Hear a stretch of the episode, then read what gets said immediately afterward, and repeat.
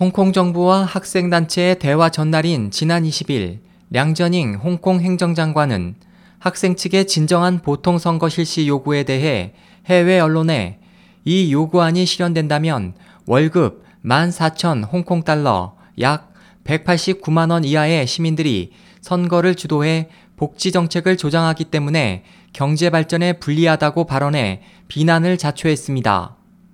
학생 단체 대표 저윤캉 씨는 페이스북에서 량 장관의 이 빈곤자 자격론은 지금의 장관 선거제도가 당, 관, 상, 결탁의 산물이며 민주주의가 아님을 적나라하게 인정했다고 비난했습니다.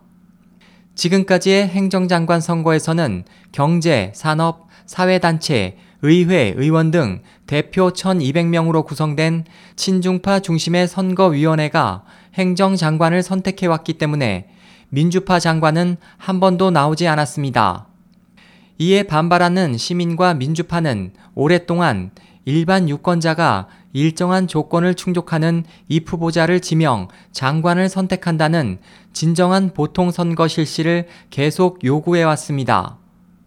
최근 거액의 뒷돈 수령 의혹이 불거진 가운데 이번에 부적절한 발언으로 량 장관에 대한 사임 요구 목소리는 한층 더 높아질 것으로 보입니다.